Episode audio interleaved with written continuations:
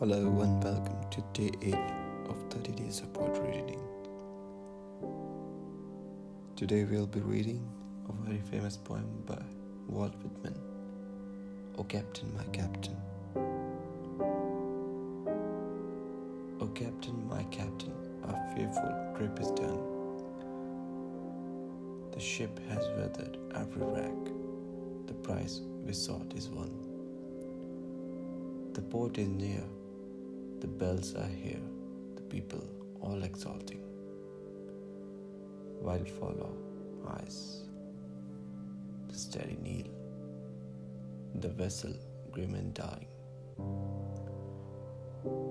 But a heart, heart, heart, oh the bleeding drops of red, where on the deck my captain lies, fallen, cold and dead. Oh captain, my captain, Rise up and hear the bells. Rise up, for you the flag is flung, for you the birds trills. For you bouquets and ribbon wreaths, for you the shores are crowding.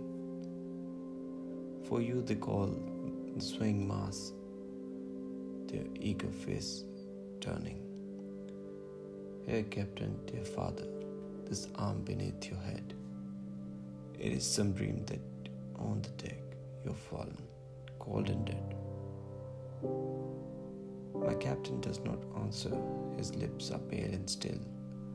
My father does not feel his arm, he has no pulse, no will. The ship is anchored safe and sound, its voyage closed and done.